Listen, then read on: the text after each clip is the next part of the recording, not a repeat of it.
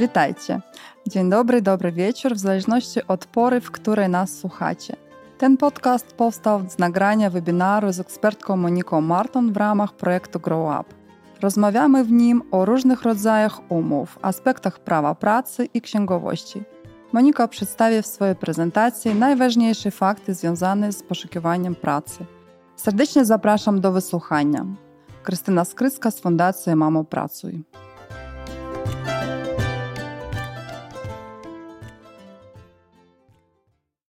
Witam Was serdecznie na kolejnym webinarze projektu Grow Up od Fundacji Mamo Pracuj. Nazywam się Krystyna Skrycka i mam przyjemność e, prowadzić ten webinar w ramach projektu Grow Up. Fundacja Mamo Pracuj już od 12 lat pomaga kobietom, mamom, e, które chcą wrócić po przerwie, na przykład e, związane z macierzyństwem na rynek pracy i e, już od e, początku wojny pomagamy także i wspieramy kobiety z Ukrainy. E, w, po prostu uczymy, jak orientować się na nowym dla nich na polskim rynku pracy. Projekt Grow Up składa się z takich trzech, trzech etapów. Pierwszy etap, właśnie w którym jesteśmy, to etap, w którym mamy cztery webinary, trzy z których dotyczą polskiego rynku pracy i czwarty takie wspieranie psychologiczne. Drugi etap to wsparcie indywidualne i językowe wybranej grupy z 60 osób. I trzeci etap to szkolenia w malopolskich ośrodkach czasowego zamieszkania. Dzisiejszy temat naszego webinaru to różne rodzaje umów, aspekty prawa pracy i księgowość. Najważniejsze fakty, kiedy szukasz pracy. I gościmy u nas Monikę Marton. Cześć Moniczko. Cześć. A zanim zaczniesz e, swój temat, e, chciałabym o coś Cię zapytać. Wiem, że, bo no, znamy się dość długo, już 9 lat, i wiem, że e, przez ostatnie 16 lat prowadzisz biuro rachunkowe. Ale jak poznaliśmy się z Tobą, to byłaś trochę w innym miejscu zawodowym. I jeszcze wiem, że z wykształcenia jesteś nauczycielką, więc chciałabym po prostu poprosić, żeby Ty powiedziała o swojej drodze zawodowej. E, więc moja droga zawodowa jest e, taka, myślę, trochę nietypowa, bo tak jak powiedziałaś, e, no jestem z wykształcenia nauczycielem. Dokładnie jestem nauczycielem nauczania początkowego i kończąc studia, ja już mniej więcej się zorientowałam, że to nie jest zawód, w którym ja się odnajdę i w którym będę pracować ale tak e, postanowiłam nie rezygnować od razu, więc e, jeszcze podjęłam pracę w tym zawodzie i spróbowałam swoich sił. E, natomiast, no może tutaj taką anegdotkę opowiem, na czym to polegało, że ja się zorientowałam, że to nie jest zawód dla mnie. Otóż, jak się pracuje w przedszkolu, to są takie momenty, kiedy wychodzi się z dziećmi na podwórko. No i ja się zorientowałam i złapałam na tym, że jak wychodzę właśnie z tymi dziećmi, to szukam kontaktu z innymi nauczycielkami, e, ale ja mm, robiłam to po to, e, żeby usłyszeć od nich, że one są tak samo jak ja niezadowolone, że im się ten zawód nie podoba, że dzieci je męczą i tak dalej. E, ale niestety trafiałam na takie dziewczyny, które były pasjonatkami swojego zawodu i w tym przedszkolu, w którym pracowałam, nie było ani jednej osoby, która no, mniej więcej się czuła jak ja, więc stwierdziłam, że w takim razie ze mną jest coś nie tak e, i to chyba nie jest zawód dla mnie. E, no i później tak się podziało, że mm, byłam na urlopie macierzyńskim i to był taki moment, kiedy e, oprócz tego, że zajmowałam się moją córką, to miałam też czas na to, żeby się zastanowić nad e, swoją pracą zawodową, którą wiedziałam, że będę chciała podjąć, jak już po prostu no, to dziecko trochę urośnie. E, I, i, I tak myślę sobie, że to jest też, to był taki moment, w którym wiele osób, które słucha nas, prawda, w tym momencie e, też jest w takim momencie e, na takim rozdrożu i nie bardzo wie, co w swoim życiu właśnie zawodowym ma robić. Więc ja Was doskonale rozumiem. E, I pamiętam, chociaż to było już dosyć dawno, ale naprawdę ja pamiętam te zmagania. I wiem, że podjęłam wtedy taką decyzję, która była to właśnie właśnie była decyzja, e, czyli ja się z tym zmagałam. To nie było tak, że ja byłam w tym taka wolna, ale no postanowiłam być księgową, czyli od bycia nauczycielem do bycia księgową. E, no, ale tak sobie wymyśliłam, może dlatego, że moja mama była księgową, ale ja też jestem taką, myślę, praktyczną osobą i pamiętam swoje takie dylematy i myślałam sobie, że jak zostanę tą księgową, to na pewno będę miała pracę, bo wszyscy potrzebują księgowej, prawda? E, no i e, tylko miałam problem z tym, bo to jest trudny zawód i uprzedzali mnie, że ja będę się uczyć do końca życia, e, co jest prawdą, ponieważ ten zawód naprawdę tego wymaga. No, na przykład Nowy Ład nam w tym nie pomaga, bo no, totalnie odwrócił y, rzeczywistość do góry nogami, naszą księgową. Y, no, ale się zdecydowałam. Y, moja mama mi sfinansowała mm, studia podyplomowe, więc zaczęłam robić po prostu takie kroki w tym kierunku, żeby się przebranżowić. I jeszcze jest jedna rzecz taka, że mm, ja sobie wymyśliłam i też nie, nie, potrafię powiedzieć, dlaczego, skąd mi się to wzięło i tak dalej, ale pomyślałam, że skoro już będę to księgową, y, to ja na pewno nie chcę pracować w korporacji, tylko założę biuro rachunkowe. Ale też nie wiedziałam, co to jest biuro rachunkowe, tak naprawdę. Y, no ale tak gdzieś to we mnie było i to było na tyle tak silne, że naprawdę napędzało mnie w tej mojej ścieżce zawodowej y, w ten sposób, że wszystkie miejsca pracy, które mm, po prostu podejmowałam, to były takie żebym ja z tego miała jak największą korzyść, jak najwięcej się nauczyła. E, I ja nie przywiązywałam się do tych miejsc pracy, też nie zależało mi wtedy na finansach, tylko chciałam się jak najwięcej nauczyć i świadomie wybierałam właśnie biura rachunkowe. E, no w jaki sposób budowałam tą swoją karierę? E, bardziej świadomy albo mniej świadomy sposób. E, no, skończyło się to tym, że w ostatnim moim miejscu pracy, w którym właśnie byłam na etacie, mm, też po prostu pozyskałam sobie środki z Unii Europejskiej na zakup programu, mebli, komputera i tak dalej.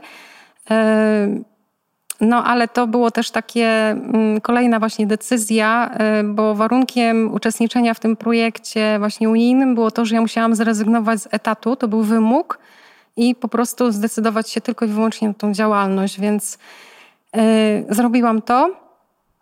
I później był ten etap yy, właśnie mojej przedsiębiorczości, w którym trwam do chwili obecnej, czyli od 16 lat y, zajmuję się właśnie księgowością i od 16 lat prowadzę biuro rachunkowe. Y, z tym, że pierwsze moje lata, mm, te 8-9 lat, to było tak, że sobie mm, no sama dłubałam, e, księgowałam, trochę mi pomagali inni ludzie, ale niewiele.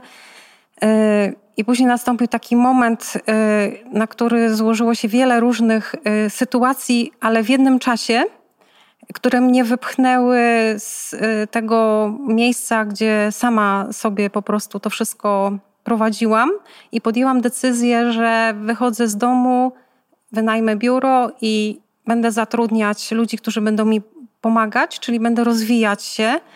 E, no najpierw było to pół osoby, później jedna, później półtora. E, w tym momencie e, moje biuro zatrudnia 8 osób. Mm, to jest też tak, że przez te pierwsze 14 mm, lat prowadziłam jednoosobową działalność, a teraz od dwóch lat jesteśmy spółką ZO i dla nas jest to optymalna forma. W tym momencie moim takim zawodowym ja mm, już bardzo mało zajmuję się księgowością.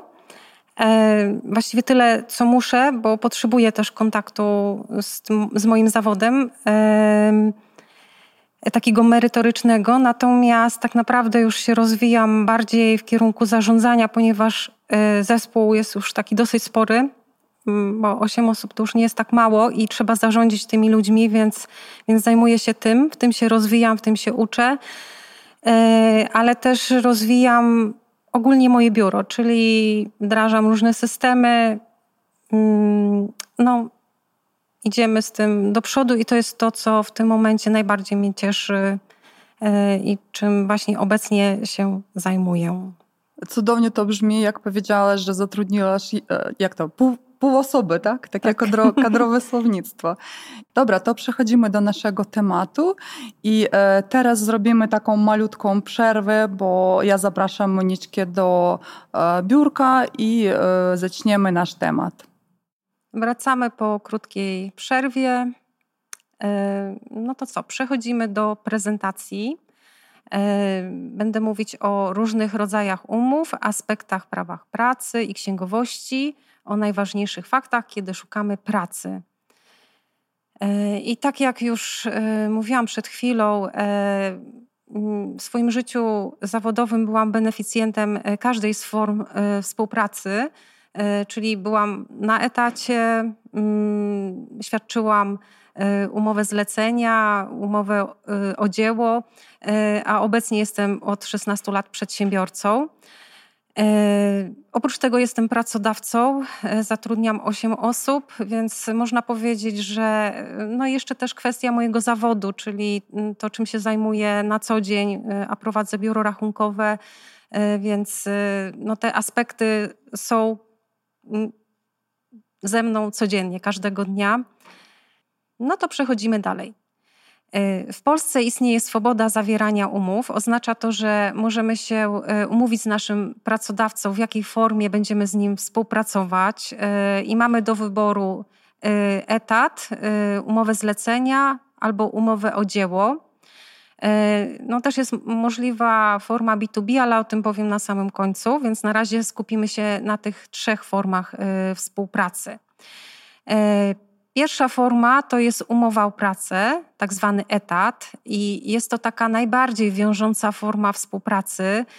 E, polega ona na tym, że mm, pracownik e, zobowiązuje się do tego, że będzie świadczył umowę e, w miejscu, w sposób, jaki życzy sobie pracodawca i pod jego kierownictwem i według jego wizji.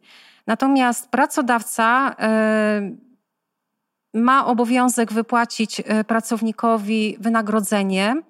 W Polsce w tym momencie e, każdy e, na etacie może, to znaczy po prostu ma gwarantowaną płacę minimalną w wysokości 3600 zł, czyli 2780 zł na rękę. E, umowa o pracę charakteryzuje się także odpowiedzialnością przed e, przełożonymi. Oznacza to, że e, jest tutaj taka zależność, czyli my podlegamy pracodawcy i mamy obowiązek po prostu wykonywać jego polecenia służbowe. Etat charakteryzuje się tym, że pracownik ma obowiązek wypracować 40 godzin w tygodniu, 8 e, godzin e, dziennie. E, może pracować więcej i to jest traktowane jako, jako godziny nadliczbowe i musi to być wynagrodzone. Ewentualnie może sobie też te nadgodziny odebrać w kolejnych dniach. Umowa o pracę podlega pod kodeks pracy mm, i tutaj warunki muszą być y, dla pracownika mm, takie właśnie, jak gwarantuje ten kodeks pracy. Y, kolejną umową jest umowa zlecenia. Mm, I tutaj ta umowa polega na tym, że nie chodzi o tak naprawdę o wykonanie czegoś, tylko o samą pracę, o sam fakt wykonywania tej pracy y, i wykonywania pewnych czynności nie jest to zależne od efektu, który będzie wykonany. Mm, umowa zlecenia nie musi wskazywać miejsca e, wykonania ani czasu zleconych e, plac, e, prac, natomiast musi zawierać terminy, w których no, pewne rzeczy muszą być wykonane. I w przeciwieństwie do umowy o pracę, umowa zlecenia e, nie podlega pod e, kodeks pracy, podlega e, pod kodeks cywilny. Kolejną umową jest to umowa o dzieło. Mm, ona jest związana tutaj już z efektem i z tym, co ma być wykonane. Więc tutaj sam ten proces pracy nie jest tak do końca ważny, tylko i nieważne kiedy, gdzie i w jaki sposób coś będzie wykonane, tylko ważny jest po prostu efekt. I tutaj warunkiem zaistnienia tej umowy o dzieło jest po prostu wykonanie czegoś e, no, bardzo konkretnego. I to jest, e, tutaj mamy taki przykład, e, no, na przykład wybudowanie domu czy sporządzenie jakiegoś raportu. Musi to być coś mierzalnego, widocznego.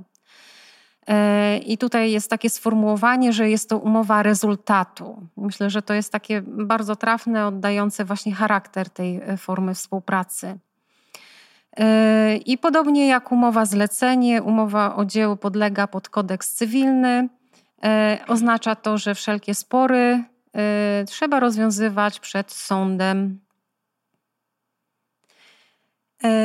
Omówiliśmy tak bardzo skrótowo, ja później jeszcze w pewnym momencie wrócę właśnie do tych form współpracy, mm, ale chciałam Wam pokazać tak ogólnie charakter, po prostu czym różnią się te, te formy.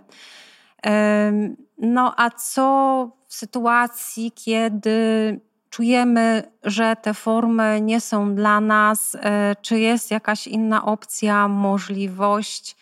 E, otóż jest, e, możemy być też wolnym strzelcem, tak zwanym, czyli możemy założyć sobie działalność gospodarczą, tak zwane B2B, E, I tutaj chciałabym się na tym troszeczkę teraz zatrzymać, e, bo mm, warto, myślę, e, zastanowić się nad tym, czyli jeżeli jesteśmy w takim momencie, że nie jesteśmy pewni, czy chcemy pracować na etacie, czy właśnie chcemy założyć działalność gospodarczą, to możemy sobie odpowiedzieć na pytania, które w jakiś sposób nas ukierunkują, czyli na czym mi najbardziej zależy, E, co mogę zyskać, z czego będę musiał, musiała zrezygnować, jakie korzyści i co mogą e, mi one zrekompensować, jakie dostrzegam korzyści. E, możemy sobie zrobić teraz takie porównanie pomiędzy B2B a etatem. I myślę, że to też w jakiś sposób nas naprowadzi do tego, co jest dla nas. I tutaj tak zachęcam do tego, żeby nie wartościować tego, bo tak naprawdę mm, to, co uznajemy, mm, jaką cechę uznajemy za wartościową, czy, czy za wadę lub zaletę, to zależy przede wszystkim od naszych potrzeb.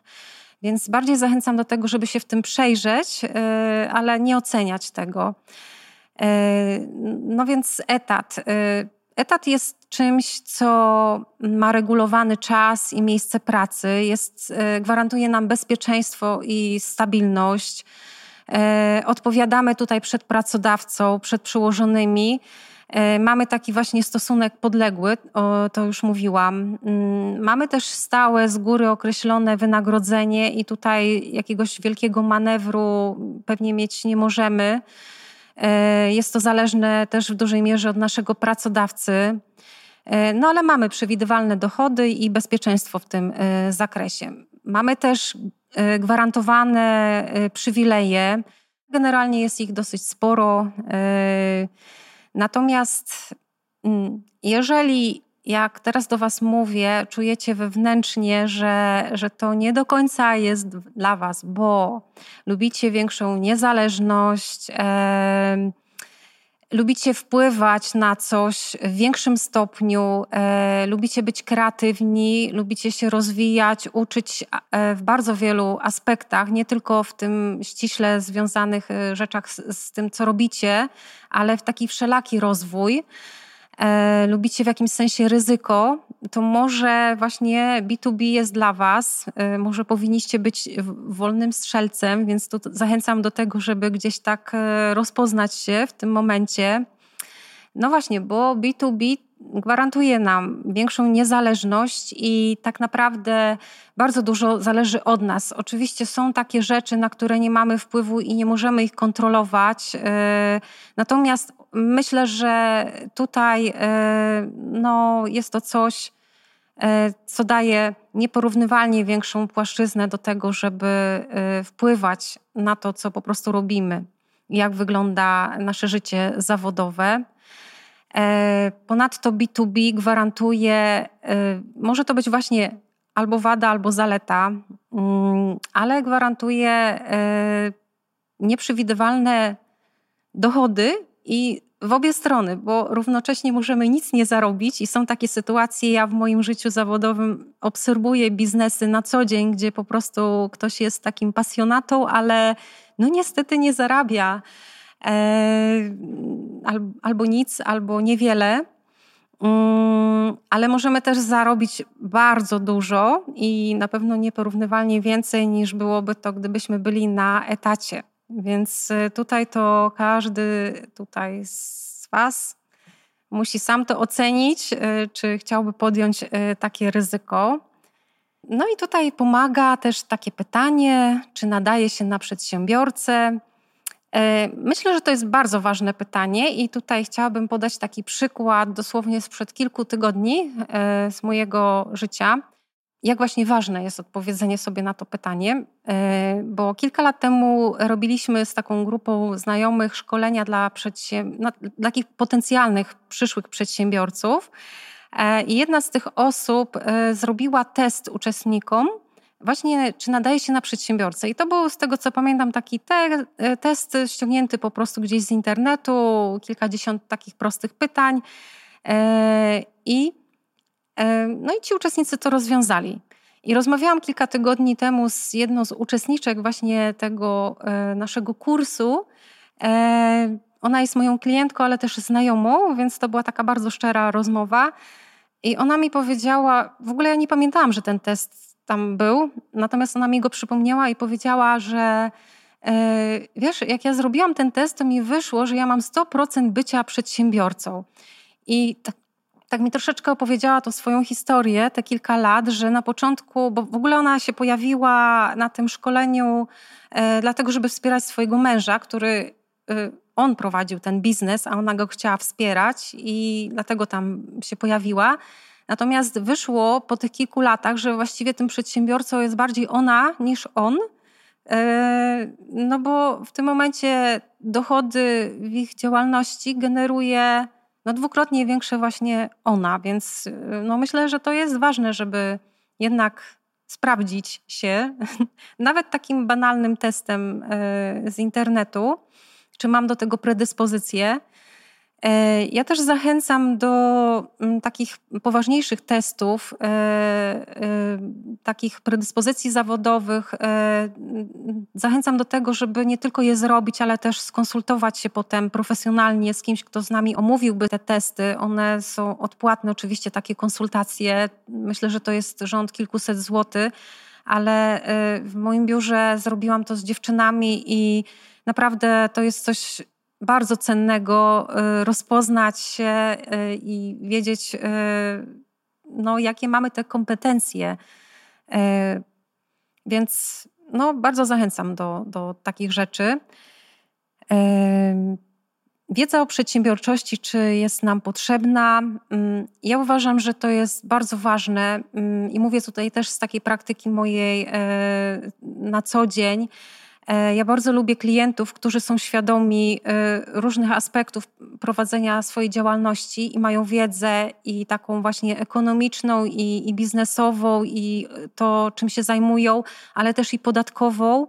E, to są moi partnerzy, czyli ja bardzo cenię ludzi, ludzi, którzy dopytują, którzy mają świadomość tych wszystkich rzeczy i nie polegają w 100% na nas, bo tak naprawdę tą odpowiedzialność ponosi klient i warto o tym wiedzieć i on jest kreatorem swojego biznesu i tak naprawdę on w 100% za niego odpowiada. Więc e, bardzo zachęcam do właśnie tego, żeby sobie badać te wszystkie obszary związane właśnie z biznesem i dokształcać się po prostu w tych, w tych wszystkich aspektach. Bo założenie działalności w Polsce jest niezwykle proste, bo kończymy 18 lat i możemy to zrobić w 5 minut. Yy, w tym momencie to naprawdę jest bardzo proste, bezpłatne. Natomiast no, to nie wszystko. Co musi wiedzieć właściciel firmy poza tym, co powiedziałam przed chwilą? E, no myślę, że dobrze, żeby też to już tak trochę z mojej działki orientował się w zakresie podatków e, i no bo to są po prostu jego pieniądze, to czym, po co on tak naprawdę prowadzi ten biznes, więc warto tu mieć świadomość tych wszystkich aspektów i jednak zgłębić te, te rzeczy, E, po latach e, prowadzenia biznesu e, mam taką refleksję, że byłabym szczęśliwa, gdyby kiedy zaczynałam właśnie tą moją drogę zawodową jako przedsiębiorca, gdyby właśnie na początku tej drogi pojawił się w moim życiu ktoś, taki mentor, który by ostrzegł mnie, powiedział, co, co, jest, co się sprawdzi, e, zachęcił. E, ponieważ nie miałam takiej osoby na początku swojej drogi, to popełniłam też wiele błędów. E, ponadto z racji właśnie tego, czym się zajmuję, towarzyszę moim klientom też e, w popełnianiu ich błędów e, i widzę pewne prawidłowości i zasady, którymi chciałabym się teraz z Wami podzielić. Także to jest taki prezent dla Was w tym momencie. Więc ci, którzy teraz myślą o tym, żeby być tym wolnym strzelcem, słuchajcie uważnie. To będą takie impresje, one nie będą powiązane ze sobą, natomiast to są takie rzeczy, które ja mm, obserwując właśnie to życie zawodowe moich klientów i moje własne, e, myślę, że są po prostu bardzo ważne. E, jako ciekawostkę podam, że większość z tych błędów popełniłam. E, natomiast ostatnie moje lata upływają na tym, że bardzo intensywnie się szkole w zakresie biznesu, prowadzenia biznesu, e, wdrażam różne innowacje, nowości, e, uczę się w zakresie zarządzania zespołem, bo jest to dla mnie nowość, a troszkę mniej właśnie w zakresie tej księgowości, od czego zaczynałam. Także słuchajcie, teraz będzie ranking dobrych rad bycia dobrym przedsiębiorcą. E, I pierwsza taka rzecz, która mi przyszła do głowy, kiedy formułowałam te rady, to jest coś takiego, że szukaj okazji, aby zarobić. Czyli przedsiębiorca musi mieć coś takiego w sobie, że on będzie szukał po prostu tego, gdzie może zarobić. I to jest pierwsze. E, druga rzecz e, bardzo ważna to są pewien taki zespół e, cech osobowości. No, wydaje mi się, że one są niezbędne i są bardzo ważne, żeby właśnie być przedsiębiorcą. I pierwszą taką rzecz to jest chęć do nauki, ponieważ bycie przedsiębiorcą wymusza na nas, żeby cały czas się uczyć i rozwijać. My nie możemy się w tym zatrzymywać, tylko nieustannie musimy się po prostu uczyć. E, musi być właśnie chęć tego rozwoju, otwartość na zmiany, e, elastyczność, e, pewnego rodzaju odwaga. Mm, myślę, że też bardzo ważne jest takie nastawienie pozytywne ogólnie do życia i taki optymizm, mm, żebyśmy nie byli takimi marudami też jest ważna cecha, e, to jest wizjonerstwo, czyli e, osoba, która prowadzi biznes, ona musi patrzeć trochę dalej. Ona nie może patrzeć, e, co będzie jutro, mm, ani za miesiąc. Ona musi mieć po prostu wizję tego, co będzie za rok, za dwa, najlepiej za kilka lat. I ona musi jakiś, mm, ta wizja musi być na tyle silna, że, że, że staje się takim celem, do którego się dąży. I też ważna jest taka, myślę, kwestia, żeby nie skupiać się na szczegółach. E, ja bardzo lubię szczegóły i to jest związane z tym, że ja jestem też w jakimś sensie księgową i to jest ten mój zawód, więc ja uwielbiam szczegóły. Natomiast e, no nie można się na nich skupiać. No przedsiębiorca, e, on musi patrzeć bardziej tak ogólnie, kompleksowo. Następną taką rzeczą, która i, i, dla mnie osobiście jest bardzo ważna, taka, to jest taka wartość, to jest e, szeroko pojęta słowność. Czyli i to buduje naszą wiarygodność, czyli słowność e, wobec naszych klientów, e, słowność wobec mojego zespołu i wszystkich ludzi, którzy są wokół mnie. No, tak jak mówię, to jest takie bardzo subiektywne. No, dla mnie jest to po prostu istotne. Następna rzecz to jest, e, tak to ujęłam, korzystanie z rad mądrych ludzi. E, I to jest coś, co ja odkrywam w ostatnich latach w moim życiu, ponieważ no, długo byłam sobie, że tak to nazwę, panią e, swojego królestwa i nie dopuszczałam rad innych ludzi. E, no, wydawało mi się, że ja w tym po prostu jestem najmądrzejsza, że ja wiem, co mi po prostu trzeba. Ale mm, i to był taki moment, kiedy mój zespół zaczął się rozrastać. Ja nie miałam dużego doświadczenia w zarządzaniu e, i w takiej współpracy z ludźmi, i ja czułam, że po prostu bardzo potrzebuję tutaj takiego wsparcia e, w tym temacie. I to był taki punkt, kiedy e, zaczęłam się właśnie zwracać do innych ludzi, i ja bym to nawet nazwała takim głodem wręcz. I polegało to na tym, że e, każda osoba, która czymkolwiek albo kimkolwiek zarządzała w moim otoczeniu, to była przeze mnie przepytywana. I, to, był tak, to miałam taką fazę kilku miesięcy. I polegało to na tym, że i w różnych sytuacjach, e, no, na, takich też towarzyskich, E, na przykład przychodził ktoś do nas na obiad, e, a na przykład e, no, kimś zarządza, wiedziałam o tym, że jest na przykład jakimś kierownikiem albo dyrektorem, to zadawałam takie pytanie: powiedz mi, co jest dla ciebie ważne właśnie w tym miejscu twoim zawodowym, jako taką złotą radę.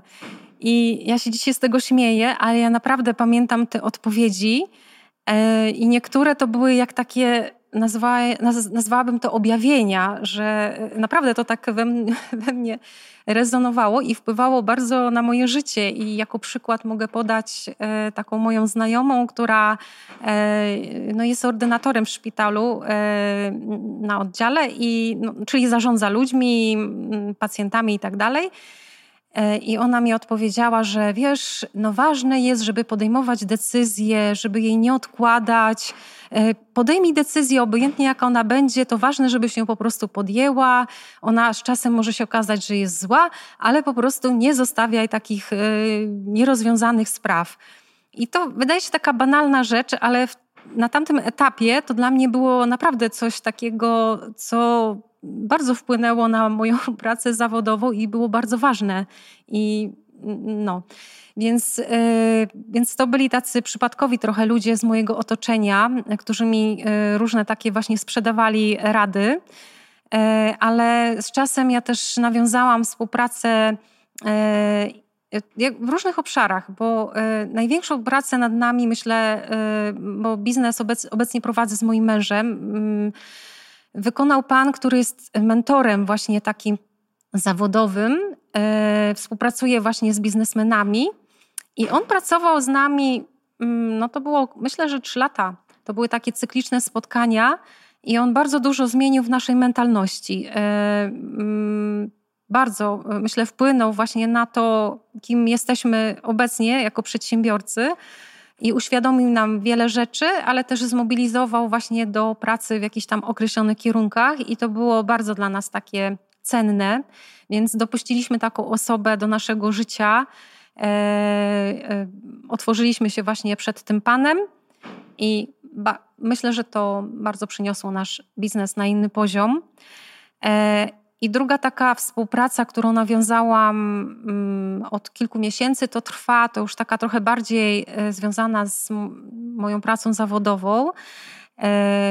I tutaj powiem o tym może przy kolejnym punkcie, tam któryś z kolei to będzie punkt, e, to powiem o jaką współpracę chodzi, ponieważ to jest związane z innym właśnie dla mnie ważnym aspektem, aspektem związanym właśnie z tym byciem dobrym przedsiębiorcą.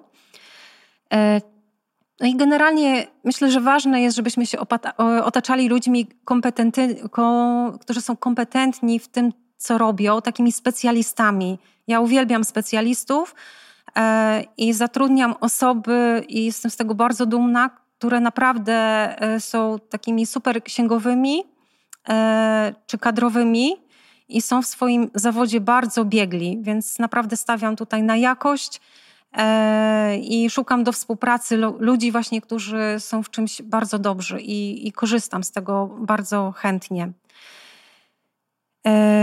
Kolejna rzecz ważna dla mnie, może dla Was też być taką, to jest wsparcie towarzysza. E, no dla mnie taką osobą to był mój mąż. E, I tutaj, jak wspominałam troszeczkę tą historię, to ja mm, byłam taką królową swojego królestwa, jedyną. E, no i mój mąż wielokrotnie mi próbował doradzić. On jest w ogóle handlowcem, bardzo dobrym, ale no, nie bardzo chciałam z tych rad korzystać. Bardziej chciałam, żeby mnie wysłuchał, jak się żaliłam, ale nie chciałam słyszeć tych rad. No ale w którymś momencie postanowiłam, że właśnie posłucham, otworzę się na to. E, było to takie trochę trudne dla mnie, mm, bo sama sobie chciałam dalej zarządzać, e, ale przez tą decyzję i, i taką wierność tej decyzji zrobiłam to i trwa to do dzisiaj. E, I myślę, że właśnie mój biznes rozwinął się właśnie dzięki temu głównie, czyli to, że ten towarzysz mm, wspiera mnie, bo prowadzenie biznesu to jest coś bardzo odpowiedzialnego. Mm, to niesie stres. E, to niesie coś takiego, że musimy cały czas na okrągło podejmować różnego rodzaju decyzje. I bardzo ważne jest, żeby ktoś obok nas, kto ma z nami relacje, kto e, jest z nami blisko i komu zależy na nas, e, czyli ma dobre intencje, żeby mówił do nas e, pewne rzeczy. I on nie mówi naszym głosem, i to jest bardzo cenne, że mówi czasem coś innego, i wtedy mm, po prostu możemy zobaczyć jakąś inną perspektywę. E, mamy też wsparcie w tej osobie, więc dla mnie to jest po prostu w tym momencie, no nie wyobrażam sobie inaczej. Nie? Ja tego dla mojego biznesu bardzo potrzebuję i bardzo to doceniam i z tego korzystam. E, kolejną rzeczą taką e, ważną to jest mm, taka rzecz, którą obserwuję i mam tu wyrobione bardzo konkretne zdanie. Otóż uważam, że przedsiębiorca powinien płacić ZUS płacić podatki i płacić zobowiązania wobec swoich kontrahentów. E, dopiero potem może e, korzystać z przyjemności czy pojechać na wakacje. I to są nawyki. Ja wiem, że są różne sytuacje, że i czasami nie, nie wszystko możemy skontrolować, bo może być tak, że na przykład ktoś nam nie zapłacił i nie mamy, prawda? To jest taki ciąg zdarzeń, nie? I ja to wiem i widzę to i, i to są takie zdarzenia losowe, ale ja nie o tym mówię. Ja mówię o takim y, nawyku niepłacenia y, tych rzeczy. I muszę Wam powiedzieć, to jest taka moja statystyka z mojego ogródka, ale no tak naprawdę na przestrzeni tych 16 lat, tak jak się zastanawiam, ja miałam tak naprawdę kontakt z tysiącami przedsiębiorców. E, I ja widzę tą zależność i zasadę, że jeżeli nie wyrobisz sobie tego nawyku, e, to przełożysz to na swoje takie mm, działania biznesowe E, I to się obróci przeciwko tobie, bo i tak ten ZUS cię dopadnie, i tak ten urząd cię dopadnie, i tak zapłacisz za to e, nie tylko to, co miałeś zapłacić w tym określonym czasie, ale łącznie z odsetkami. E, są różne takie emocjonalne straty typu wstyd, tłumaczenie, no można tutaj po prostu popłynąć nieźle i widziałam to i nie życzę tego nikomu, dlatego radzę i życzę, aby wyrobić sobie ten nawyk na początku. Kolejna rzecz, którą przerabiam przez ostatnie lata, to jest właśnie to, aby dobrze sobie skalkulować swoje ceny za nasze usługi, ewentualnie naliczyć marżę, jeżeli coś sprzedajemy i to, no to jest dla mnie osobiście wyzwanie. Ja nie miałam tej umiejętności. Tutaj dużo mój mąż handlowiec nade mną pracował, e, bo ja jestem taką pomagającą księgową i ja bym tak naprawdę najchętniej tak gdzieś z głębi duszy to wszystko zrobiła za darmo e, i tym, to by mnie najbardziej cieszyło.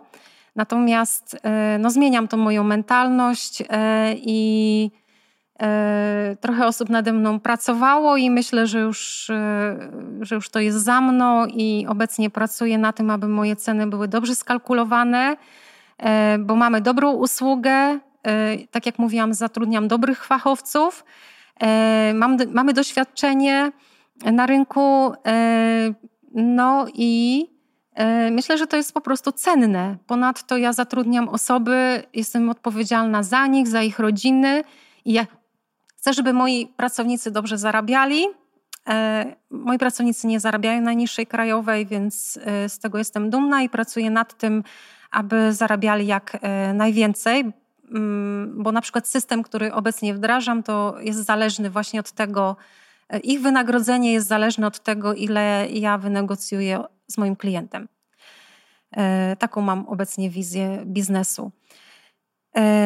I kolejny punkt, ważny i tutaj właśnie opowiem o tej historii z tą panią, która obecnie z nami współpracuje, to jest to, aby badać rynek, y, nie zostać w tyle. I tutaj też opowiem taką historię. Chyba trzy lata temu to, to się zadziało. Ja postanowiłam sobie zrobić taki, no przeglądam Facebooka. Pewnie jak wiele ludzi, tam po drugiej stronie także. E, I chciałam sobie zrobić od tego taką przerwę miesięczną, e, ale trochę mi tego brakowało i pomyślałam sobie, że no dobrze, to ja sobie poszukam takiej grupy wsparcia dla konkretnie właścicieli biur rachunkowych i poszukam, czy coś takiego istnieje. No i znalazłam dwie takie grupy, e, do których dołączyłam i przez ten miesiąc ja nic innego nie robiłam, tylko czytałam po prostu wszystko, co na tych grupach ludzie zamieścili. Przeczytałam wszystkie prawie komentarze i wszystko, co było tam zawarte. E, I okazało się to taką kopalnią wiedzy, bo ludzie się dzielili, ci właściciele, dosłownie wszystkim. Od tego, jakich systemów używają, jakich sprzętów, z czym się borykają, jak płacą e, swoim pracownikom, w jaki sposób, co im pomaga, co przeszkadza. E, tam po prostu na każdy temat, który mnie interesował, to było mm, no, setki e, różnych rozwiązań, o których, uwaga, ja nie miałam pojęcia. I to mnie tak po prostu, e, wiecie, ja to po prostu połknęłam, pochłonęłam, nasyciłam się tym, że pamiętam, że wdrożyliśmy, bo to był początek roku, kilka z rozwiązań, które stosujemy do dzisiaj, a one były takie bardzo innowacyjne, ale bardzo na przykład usprawniające naszą pracę. Mm, zrobiliśmy sobie wtedy z mężem kurs z różnych takich, y, który dotykał różnych obszarów, właśnie takich biznesowych. E, I też to było takie, y, że wtedy podjęliśmy decyzję o przekształceniu naszej tej działalności w spółkę, więc to też było źródło tam tego. E, Czyli coś, co było takie przypadkowe w moim życiu, okazało się naprawdę czymś, co przyniosło mnie po prostu no, całkowicie na inny poziom. A pani, o której chcę powiedzieć, była moderator, jest moderatorką jednej z tych grup. I pani ma taką filozofię, która bardzo mi pasuje. E, ona tak bardzo rezonowała z tym wszystkim, ma wielką klasę i bardzo z tym wszystkim, co pisała, ja się zgadzałam. E, I moim marzeniem było właśnie wtedy ono się tak pojawiło, że chciałabym ją kiedyś poznać, chciałabym, żeby ona tak popatrzyła na to moje biuro i, i mi doradziła. E, I słuchajcie, tak się stało. Ja nawią e, nawiązałam z nią kontakt w tamtym roku. Ona przyjechała do nas do Wieliczki, do biura, była u nas dwa dni i stała się takim naszym coachem. Współpracujemy z nią. E, nie jesteśmy jedynym biurem, bo ona ma taką misję, że właśnie współpracuje z biurami. E, I no to jest taki kolejny etap, który, mm, gdzie po prostu ja dopuszczam kolejną osobę, e, pozwalam na zmiany po to, żeby po prostu wszystkim było lepiej. Moim klientom, moim pracownikom i nam. I Mm, ostatnia z takich rad, o których tutaj chciałabym powiedzieć, to jest to, że e, każdy biznes opiera się na tych samych zasadach. E, ja tak uważam. E, ale też nie jest to moja mądrość, tylko to jest coś, co usłyszałam właśnie na tym szkoleniu, o którym Wam opowiadałam. Tam jednym z prelegentów był pan, który był E, prezesem w spółce Skarbu Państwa, której nazwy nie wymienię, ale każdy słyszał o tej spółce. jeśli jest obywatelem Polski. Czyli no taki bardzo z dużym sukcesem zawodowym, bo nie było to przypadkowe, że on był tam prezesem.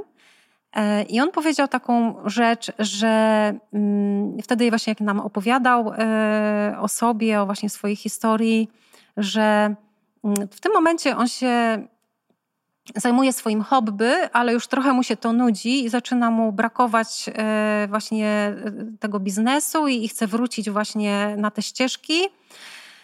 I nawiązał współpracę z panem, który sprzedaje jakieś maszyny. Mhm. No i on mówi tak, że on nie zna się na tych maszynach, e, ale poznaje ten produkt, on go tam w to wprowadza, a tak naprawdę tym jego zadaniem jest to, żeby dobrze mu ustawić biznes. I powiedział właśnie, że bo te zasady biznesowe są takie same i nieważne, e, czym ty się zajmujesz, ale one są takie same, czyli po prostu musisz zarabiać na tym biznesie, e, on musi ci się spinać, musisz mieć dobrze policzoną marżę, E, no i wszystkie te kwestie dookoła. E, I ja się z tym w pełni zgadzam, e, że to, co tutaj do Was mówię, to mówię na przykładzie no, mojego biura, trochę na przykładzie moich klientów, ale też myślę, że są to też takie uniwersalne rzeczy, z których po prostu można skorzystać, bo właśnie te zasady są uniwersalne. E, no i tak jeszcze już e, na koniec e, chciałabym jeszcze powiedzieć taką rzecz, bo myślę, że też ważne jest, żeby tutaj przy tym właśnie własnym biznesie, żeby zwrócić uwagę na to, czy ten biznes nam się spina. Bo naturalną rzeczą jest to, że przez początek, przez rok nawet, czy jakiś tam okres, my możemy ponosić stratę, my możemy nie generować zysku, bo wiadomo, że musimy mm, no, zbudować sobie bazę klientów, musimy nabyć doświadczenie, e, no, wiele różnych rzeczy na to wpływa i to jest normalne, że może tak być, że nie od razu ten przychód przyjdzie do nas. No ale jeśli to trwa, jeżeli to trwa rok, dwa, albo dłużej i my ciągle generujemy stratę i ciągle nie przynosimy e, dochodu i ciągle ten biznes e, gdzieś po prostu nie, nie przynosi nam tego, co sobie zakładamy, to myślę, że warto być takim uczciwym wobec siebie i zastanowić się w tym momencie, zrobić taką pauzę i przemyśleć ten biznes. Czy wystarczy coś zmienić, wdrożyć, ale na pewno tak nie może być, że my nie zarabiamy, bo to nie jest coś normalnego, bo biznes jest po to, żeby zarabiać. E, I czasami może po prostu trzeba e, przebranżowić się, albo może po prostu pójść na etat. I ja też to widzę u moich klientów e, czasami, nie zawsze, nie mówię im tego, ale ja czasami dostrzegam, że ktoś po prostu no, nie ma tego potencjału i tych predyspozycji, ja to po prostu od razu widzę, że on powinien pracować y, na etacie, nie? Bo, bo ten biznes po prostu mu się nie spina. On może kocha to, co robi, ale może on nie rozwinął tych innych predyspozycji i może tutaj powinien zastanowić się, dlatego wracam, tutaj odsyłam do tej tabelki, aby przejrzeć się w tym uważnie i no, podjąć taką decyzję świadomą. E, dobrze, to wiemy, e, jak być dobrym przedsiębiorcą, a w związku z tym, że ja jestem także pracodawcą od kilku lat e, i mam doświadczenie w tym temacie, to może przedstawię Wam teraz taki subiektywny ranking bycia dobrym pracownikiem. Żebyście też wiedzieli, co pracodawca ceni u pracowników. E, I no, wiadomo, że jeżeli zatrudniamy taką osobę, no ja na przykład w swoim biurze, to taką najważniejszą rzeczą, na którą zwracam uwagę, to jest oczywiście wiedza e, merytoryczna i jego e, doświadczenie i wykształcenie w danym temacie, czyli tutaj u nas to jest wszystko wokół księgowości i kadrowości. No i to jest bardzo ważne. Natomiast są takie cechy y, właśnie już niezwiązane y, z tą wiedzą, a które też są ważne. I mm, z takich cech, które ja właśnie bardzo cenię, na które zwracam uwagę, y, no to jest zaangażowanie. Czyli bardzo lubię, jeśli pracownik, który właśnie pracuje w naszym biurze, robi wszystko, co do niego należy z pasją, robi od początku do końca, kończy zadania, dokładnie wykonuje to, co do niego należy. I to jest coś, co jest dla mnie ważne, czyli ta jakość jego pracy. Ważne jest też mm, to, aby on był pozytywny. Mm, chodzi już stricte o taką pogodę ducha e, i o coś takiego, że jeżeli przychodzi do pracy, to on zostawia wszelkie problemy, które ma w domu, swoją sytuację życiową. On po prostu za, zostawia za drzwiami biura i ja to naprawdę doceniam, że on wtedy skupia się na pracy e, i jest dla mnie cały, e, bez tych wszystkich właśnie obciążeń, e, jest pozytywny, jest optymistyczny, jest nastawiony e, życzliwie. Też cenię bardzo w ludziach taką umiejętność wnoszenia nowych rzeczy i innowacji i taki wpływ na swoją pracę, czyli Mm, po prostu ja korzystam z tego. Jeżeli pracownik e, przychodzi i zgłasza mi jakieś zmiany, zgłasza różne uwagi, e, nie robi tego, nie wiem, za moimi plecami, tylko po prostu to zgłasza i uważam, że to jest bardzo cenne. E, też bardzo cenię taką przejrzystość i szczerość u ludzi.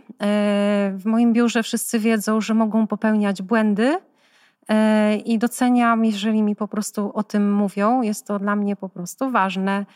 E, I też to działa w ten sposób, że jeżeli my popełnimy błąd, to mm, ja nie ukrywam tego przed moimi klientami, mm, tylko o tym mówię. E, też cenię u ludzi elastyczność i taką umiejętność przystosowywania się. Cenię, jeżeli ktoś potrafi współpracować i to też jest takie właśnie ważne, że y, rozumie, w jakim y, idziemy kierunku, rozumie ten wspólny cel i taką pracę zespołową. Ja wiem, że bardzo często w CV umieszcza się właśnie takie teksty w stylu, że umiejętność pracy w zespole, ale ja naprawdę to doceniam, że ktoś po prostu potrafi to robić i e, umie współpracować e, z innymi ludźmi.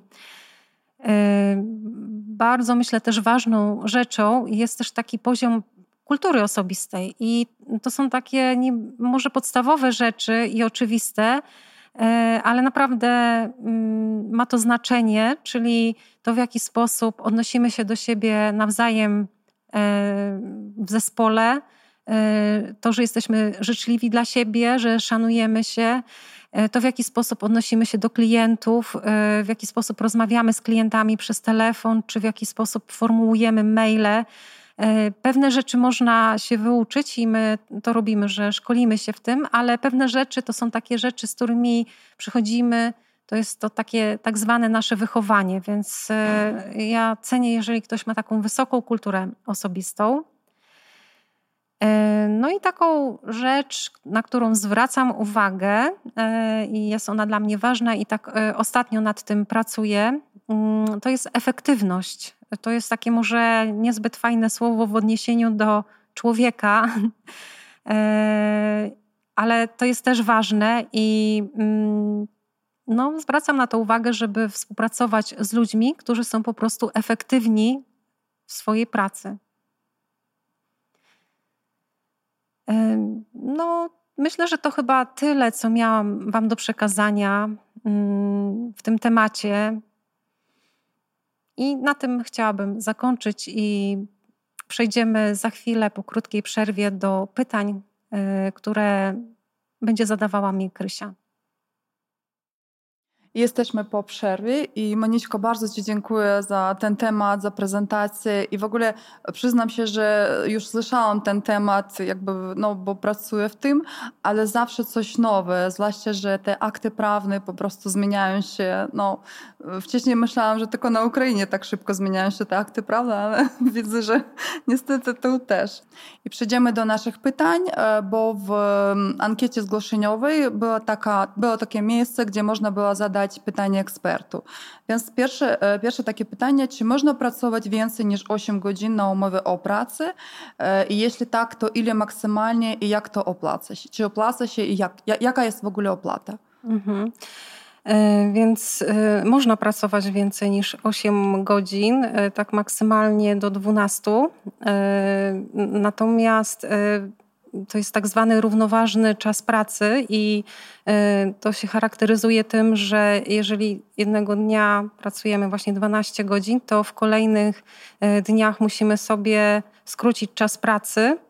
E, więc chodzi o to, że nie możemy sobie jakby tak z premedytacją planować nadgodzin. To jest po prostu nielegalne. Może się to zdarzyć i ale mm, musi być wtedy to uzasadnione.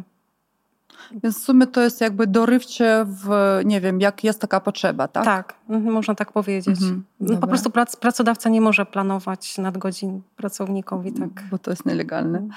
E, dobra, takie jeszcze pytanie nam przyszło e, odnośnie urlopu. Dodatkowe dni urlopu przy umowie o pracę. E, na przykład w zależności od dzieci. Ja myślę, że tu chodzi o, ten, o, o tej opie, opiece nad dziećmi, tak? Mhm, tak. E, no bo nie ma jakiegoś szczególnego urlopu w związku mhm. z tym, jeśli mamy dzieci, natomiast przysługuje nam właśnie e, dwa dni e, dodatkowego no, wolnego na zdrowe dziecko do 14 roku życia. Jeszcze mam pytanie, e, mamy pytanie takie bardzo e, aktualne na dzisiaj. Staż ukraiński e, dla obliczenia urlopu. Jakie potrzebne złożyć dokumenty do pracodawcy, żeby potwierdzić? Mhm. No to tutaj nie ma różnicy, czy to jest pracownik z Ukrainy, mhm. czy z jakiegoś innego kraju, czy, czy obywatel polski. To zasady są takie same. E, czyli e, żeby obliczyć urlop, no to bierzemy pod uwagę, e, no musimy dostarczyć pracodawcy ostatni dyplom i świadectw, wszystkie świadectwa pracy. I na tej podstawie jest wyliczany urlop i 26 dni przysługuje, jeżeli y, przepracowało się 10 lat i tutaj się wlicza też właśnie naukę i to jest tak liczone, tak już konkretnie mogę powiedzieć, że studia y, i licencjat są traktowane jak 8 lat.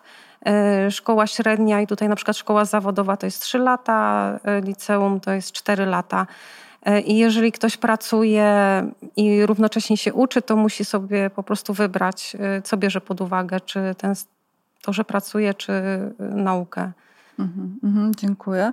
Jeszcze wrócimy do e, umowy o pracę. E, takie pytanie, dlaczego pracodawca nie bardzo lubi umowę o pracę? Mm, no bo to jest tak, y, i ślubuje ci miłość i wierność i że cię nie opuszczasz do śmierci, no to jest takie po prostu zobowiązanie e, z dwóch stron. No, że tak powiem, jesteśmy posłowie. E, no, bo tutaj musimy się stosować, jeżeli to jest pracodawca, do kodeksu e, pracy i, e, no i zapewnić pracownikowi przywileje wszystkie, które wynikają właśnie z tego kodeksu pracy.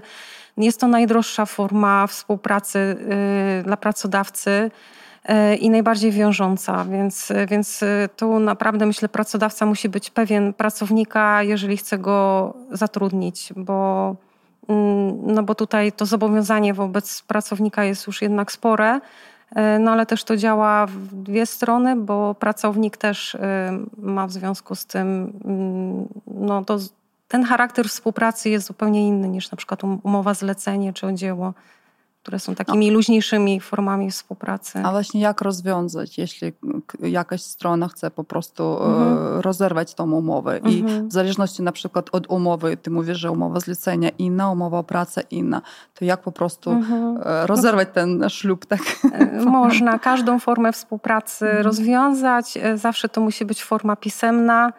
E, I tutaj to zależy po prostu, jaka to jest umowa i e, czy to jest na czas określony, nieokreślony, czy to jest zlecenie i co wynika z tej umowy. No, ten, na pewno jest okres wypowiedzenia od trzech miesięcy do dwóch tygodni e, i można rozwiązać umowę w sensie, może to zrobić pracownik ze swojej strony, ale też pracodawca może to zrobić ale też trzeba pamiętać, że zawsze można rozwiązać umowę za porozumieniem stron, więc po prostu się dogadać na jakich warunkach i kiedy i, i jak. Więc wszystkie formy są po prostu mhm. możliwe, tylko trzeba pamiętać, że musi to być po prostu no, pisemne. Jakby podpisać, mhm. o czym mówili. Kolejne pytanie to netto brutto, jak to zrozumieć, bo wiem, że często no, to takie mylące jest. Mhm. No to najprościej netto to jest na rękę, a brutto to nie na rękę, czyli brutto jest, to, są, to jest wynagrodzenie, które zawiera wszystkie obciążenia pracodawcy i pracownika. E, no, a, a netto to jest to, co pracownik dostaje. No, y, na pewno nie będę tutaj mówić tych zasad, bo one są dość skomplikowane, ale na przykład jeżeli ktoś y, jest ciekawy właśnie tych konkretnych kwot, y, to ja odsyłam mm, po prostu do internetu, bo na przykład jest mm, Pracuj.pl, taka mhm, strona mhm. i tam jest bardzo dobry kalkulator. Generalnie te kalkulatory internetowe są bardzo dobre, nie? Więc to zależy od umowy, tak? Bo jeśli tam, tak. nie wiem, brutto 20 na zleceniu, brutto 20 na umowie pracy, to różne brutto, tak? Tak, to tam mhm. się po prostu zaznacza. W sensie różne, różne netto, tak? Tak, zaznacza mhm. się wszystkie te parametry, które y, nas dotyczą i one są naprawdę mhm. dobre, te kalkulatory. Dobra, dziękuję. Powiem, że też korzystałam z takich kalkulatorów. Um, pytanie takie, e, niezarejestrowana działalność, co to jest w ogóle, jak założyć i w jakich przypadkach w ogóle do mhm. tego podchodzą? E, więc to jest, e, tak jak nazwa wskazuje, działalność nierejestrowalna, czyli to jest działalność, czyli bliżej tej formie jest do działalności gospodarczej niż do jakiejś innej formy. E, ale różni się, no najlepiej to po prostu wyjaśnić, e, porównując działalność gospodarczą. Mm, chodzi o to, że to jest forma, która nie wymaga żadnej rejestracji. Nie zgłaszamy tego ani w Urzędzie Skarbowym, ani w ZUS-ie i w związku z tym nie płacimy żadnych składek dodatkowych, na przykład ZUS-owskich. Natomiast obowiązują nas wszystkie takie przepisy związane z działalnością gospodarczą, czyli typu limit do VAT-u, kasa fiskalna, wystawianie faktur i wszelkie takie obowiązki, jakie ma mm, no, osoba, która prowadzi działalność, czyli gwarancja i tak dalej. E, więc no, to jest taka no, już jakaś konkretna forma. No, można z tego skorzystać wtedy, kiedy nasze dochody miesięczne nie są takie zbyt wysokie, czyli jeżeli nie przekraczają kwoty 1800 zł, to wtedy możemy z tego skorzystać. E, I mm, tak technicznie to wygląda w ten sposób, że po prostu w rozliczeniu rocznym e, w dodatkowej pozycji w picie wpisujemy właśnie łącznie te przychody za cały rok. I też na przykład warto pamiętać, bo może nie wszyscy o tym wiedzą, e, ale można sobie odpisać koszty. Czyli na przykład jeżeli ktoś, mm, no nie wiem, dzierga sweterki, prawda, i potrzebuje włóczkę, żeby kupić, nie, no to e, po tej stronie przychodów sobie wykazuje cały przychód, który z tego tytułu otrzymuje, natomiast może sobie tą włóczkę odliczyć i koszty, tylko ważne, żeby po prostu zbierać faktury e, imienne i musi, muszą to być faktury, czyli nie, nie paragony, tylko faktury. To jest ważne. A mówisz, że e, nie trzeba rejestrować. To znaczy, że w ogóle nie zgłaszasz, że zajmujesz się taką działalnością, tak. czy gdzieś musisz jakiś wniosek e, napisać? Nie, nie, po prostu nie. Mm, trzeba sobie mhm. to pilnować, prowadzić taką też ewidencję e, w trakcie roku mhm. i w picie rocznym to wykazać. I jest jakiś, jakaś kwota, którą nie możesz przekroczyć, tak? 1800 na dzisiaj, tak? Miesięcznie. Mhm. Okej, okay, dobra, dzięki. Jeszcze wracając do urlopów, e, czy mogę wziąć urlop na własny koszt i ile dni maksymalnie? Mm, no więc można, to jest tak zwany urlop bezpłatny i nie ma tu żadnego ograniczenia. To wszystko zależy od pracodawcy, na ile nas puści na taki urlop.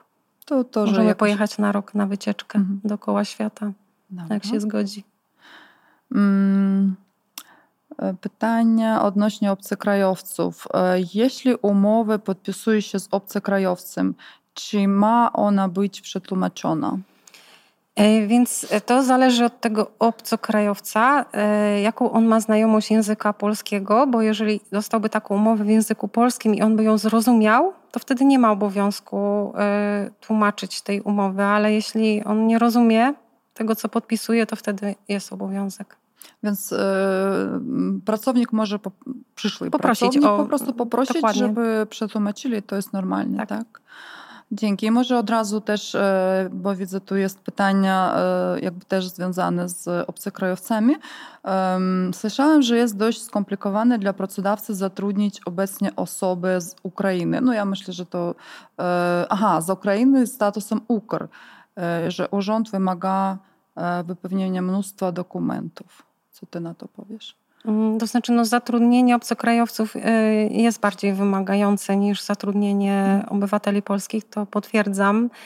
Y, natomiast y, myślę, że nie chciałabym teraz udzielać takiej pełnej informacji, dlatego że od 1 lipca skończył się stan epidemii w Polsce, tak formalnie i oficjalnie, i teraz jesteśmy w takim procesie tych nowych przepisów wdrażania. I tak naprawdę to wszystko gdzieś tak w praktyce się okaże, jakie dokumenty i w jaki sposób po prostu no, to, ten proces mhm. powinien przebiec prawidłowo, więc no, nie chciałabym tutaj po prostu błędnie jakiejś informacji udzielić, żeby ktoś mm. po prostu z tego skorzystał i... No rozumiem, bo mhm. też taka sytuacja bardzo nie, nietypowa, Taki tak? okres Więc nikt nie, wie, mm. nie, nie, nie, ma takiej gotowej ustawy, która leży, tylko czeka, żeby jakby i ta pandemia i wojna to wszystko bardzo nowe dla nas. Mm, kolejne pytanie, co to jest PPK? E, to są pracownicze plany kapitałowe e, i to jest odkładanie na naszą emeryturę za naszą zgodą, e, potrącanie z naszej pensji pewnych kwot, które są odkładane na to właśnie specjalne konto. To jakby to, to jest obowiązkowe? Nie, nie to nie. jest coś, co my możemy zgłosić pracodawcy. I pracodawca wtedy odprowadza w naszym imieniu te składki. Dobrze, dziękuję. Mm. Jeśli osoba mieszka w Polsce, a pracuje zdalnie w innym kraju, no na przykład Ukrainie, e, gdzie ma płacić podatki? No to jeśli to jest etat, to co do zasady to wygląda w ten sposób, że tam, gdzie pracodawca ma swoją siedzibę, więc jeżeli pracuje dla spółki polskiej i ta spółka ma siedzibę, no ta firma ma siedzibę w Polsce, to wtedy płaci podatki w Polsce. E, no inaczej, jeżeli na przykład działalność prowadzi, no to jest troszeczkę inaczej, bo wtedy jest ważna rezydencja podatkowa, czyli tam, gdzie on przebywa. Aczkolwiek tutaj też jest tak, że są różne. Mm, znaczy, to są takie ogólne zasady, ale tak naprawdę, jak ktoś ma taką sytuację, to lepiej ją po prostu tak indywidualnie rozpatrzeć, bo są po prostu, y, no właśnie, różne sytuacje. Mhm. No, zależy od statusu tej osoby i właśnie od pracodawcy i od paru innych, paru innych czynników. No, też słyszałam o takich e, jakby poleceniach, że lepiej podejść e, do urzędu skarbowego po prostu i po konsultację, żeby, bo te pojęcia jakby rezydenta i gdzie masz ten tak. swój jakby centrum życia, to też jakby takie w ustawie, mhm. że... To, to, ja może od razu tak mhm. tak powiem, mm, bo nie wiem, czy dobrym pomysłem jest chodzenie do Urzędu Skarbowego, bo yy, ja polecam Krajową Informację Podatkową, żeby zadzwonić. Tam są po prostu yy, urzędnicy skarbowi po drugiej stronie i my też zawodowo korzystamy bardzo często z tej formy, ale też każdy może z tego skorzystać. Yy, I tam naprawdę no to jest informacja, która jest bardzo rzetelna i bezpośrednio właśnie e, no, ze strony tutaj właśnie Ministerstwa tak? Finansów. Tak, ale to jest... A jak jeszcze raz, jak? Krajowa Informacja Podatkowa. Aha, Można wpisać sobie w Google i polecam. O, dzięki. Kolejne pytanie. W celu potwierdzenia ewidencji pracy na Ukrainie prowadzona jest taka księga ewidencji pracy. A jak potwierdza się staż pracy w Polsce? Mhm. Bo wiem, no że nie ma takiego. Nie mamy czegoś takiego. Aha. My mamy po prostu świadectwo pracy. Ale A skąd on, skąd on, on, na przykład ja teraz e, skończę gdzieś etat w jednym miejscu i przechodzę do innego miejsca, to... E, po prostu trzeba zbierać te świadectwa pracy. To pracodawca mi daje, tak? Tak, tak. Natomiast o. wiem, że może być trochę problematyczne, jak ktoś jest na umowie zlecenia, bo no tam nie ma czegoś takiego jak świadectwo pracy, więc jeżeli komuś by zależało, żeby sobie udokumentować taką formę, no to może jakaś forma zaświadczenia właśnie od pracodawcy byłaby czymś takim, no to taki mój pomysł, nie, Taka no, ale, ale, nie ma na zlecenie. A czy to, to, to znaczy, że ja będę miała taką teczkę z tymi papierkami, czy no tak. jakaś elektroniczna jeszcze, jakiś system elektroniczny jest? No raczej teraz jeszcze to się wszystko odbywa w, w większości w takiej formie papierowej, jeśli chodzi Aha. o takie dokumenty mhm. kadrowe. Mhm, dobra, to trzeba to nie zgubić. Tak. E, no i bardzo ważne pytanie to zawsze PIT, zwrot, poda zwrot podatków. E, czy możesz powiedzieć, bo wiem, że to jest taki obszerny temat, ale w kilku zdaniach, co to jest, jak go obliczyć, złożyć, do kogo uda się mhm. pomóc, może tak? E, no to mm, jeżeli ktoś nie korzysta z żadnych ulg, czyli nie rozlicza się na przykład z małżonkiem, nie rozlicza ulgi na dzieci, nie płaci żadnych darowizn, e, to tak naprawdę nie ma żadnej mm, potrzeby, żeby on sobie ten PIT po prostu rozliczał, dlatego że od kilku lat e, w Polsce te PITy się po prostu rozliczają automatycznie, czyli jak się kończy ten okres, to jest tak 30 kwietnia, E, danego roku, to system sam po prostu generuje te pity i e, one się po prostu rozliczają. Natomiast jeżeli ktoś chce sobie coś odliczyć albo chce właśnie skorzystać e, z jakiejś ulgi, no to wtedy może też to zrobić sam. Może się po prostu zalogować na swoją stronę, właśnie tam w Ministerstwie Finansów i po prostu sobie wypełnić ten PIT elektronicznie. Nawet nie wiedziałam, że może, może być tak automatycznie to. Tak. Super. E, czy można pracować na dwóch umowach?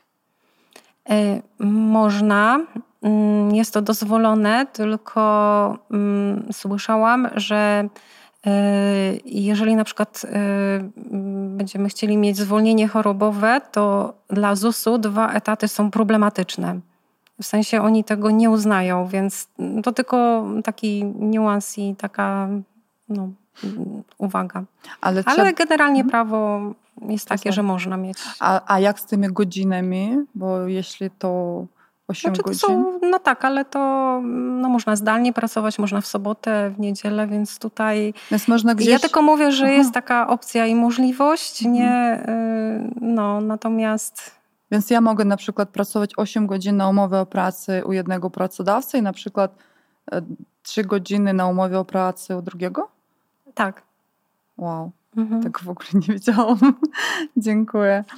I e, jeszcze takie na, na koniec pytanie. E, jeśli, uwa e, jeśli uważasz, że twoje prawa jako pracownika zostały złamane, gdzie możesz się udać? No to pierwszą taką instytucją no to jest y, Państwowa Inspekcja Pracy, tak zwany PIP. Y, I to jest takie pierwsze miejsce, do którego powinniśmy się udać, jeżeli coś y, nam się nie zgadza, nie pasuje.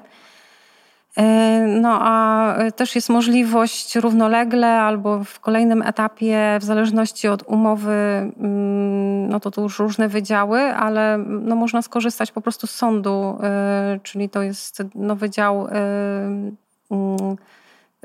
w sensie z prawem pracy związany, jeżeli to dotyczy etatu. Natomiast, natomiast jeżeli to jest umowa zlecenia albo dzieło, no to to już sąd cywilny. Więc można sądownie, tak. Jeżeli na przykład, nie wiem, nie zgadza nam się wysokość e, ekwiwalentu albo w, no to, to już jest takie miejsce właśnie, gdzie do sądu powinniśmy się udać. Gdzie można to rozwiązać. Mhm. No, jak widać, temat jest dość obszerny, i, ale niestety już nasz czas się pod, podchodzi do końca. E, więc e, jeśli macie jeszcze jakieś pytania i nie usłyszeliście odpowiedzi, to proszę napiszcie teraz na czacie i po webinarze będzie stworzony taki PDF, a z niego jeszcze będzie broszura i po prostu w tym, e, w tym PDF-ie e, Monika będzie miała możliwość odpowiedzieć na Wasze pytania, a czat będzie e, u nas, będzie kopia tego czatu. I jeszcze mamy do Was bardzo, bardzo ogromną prośbę.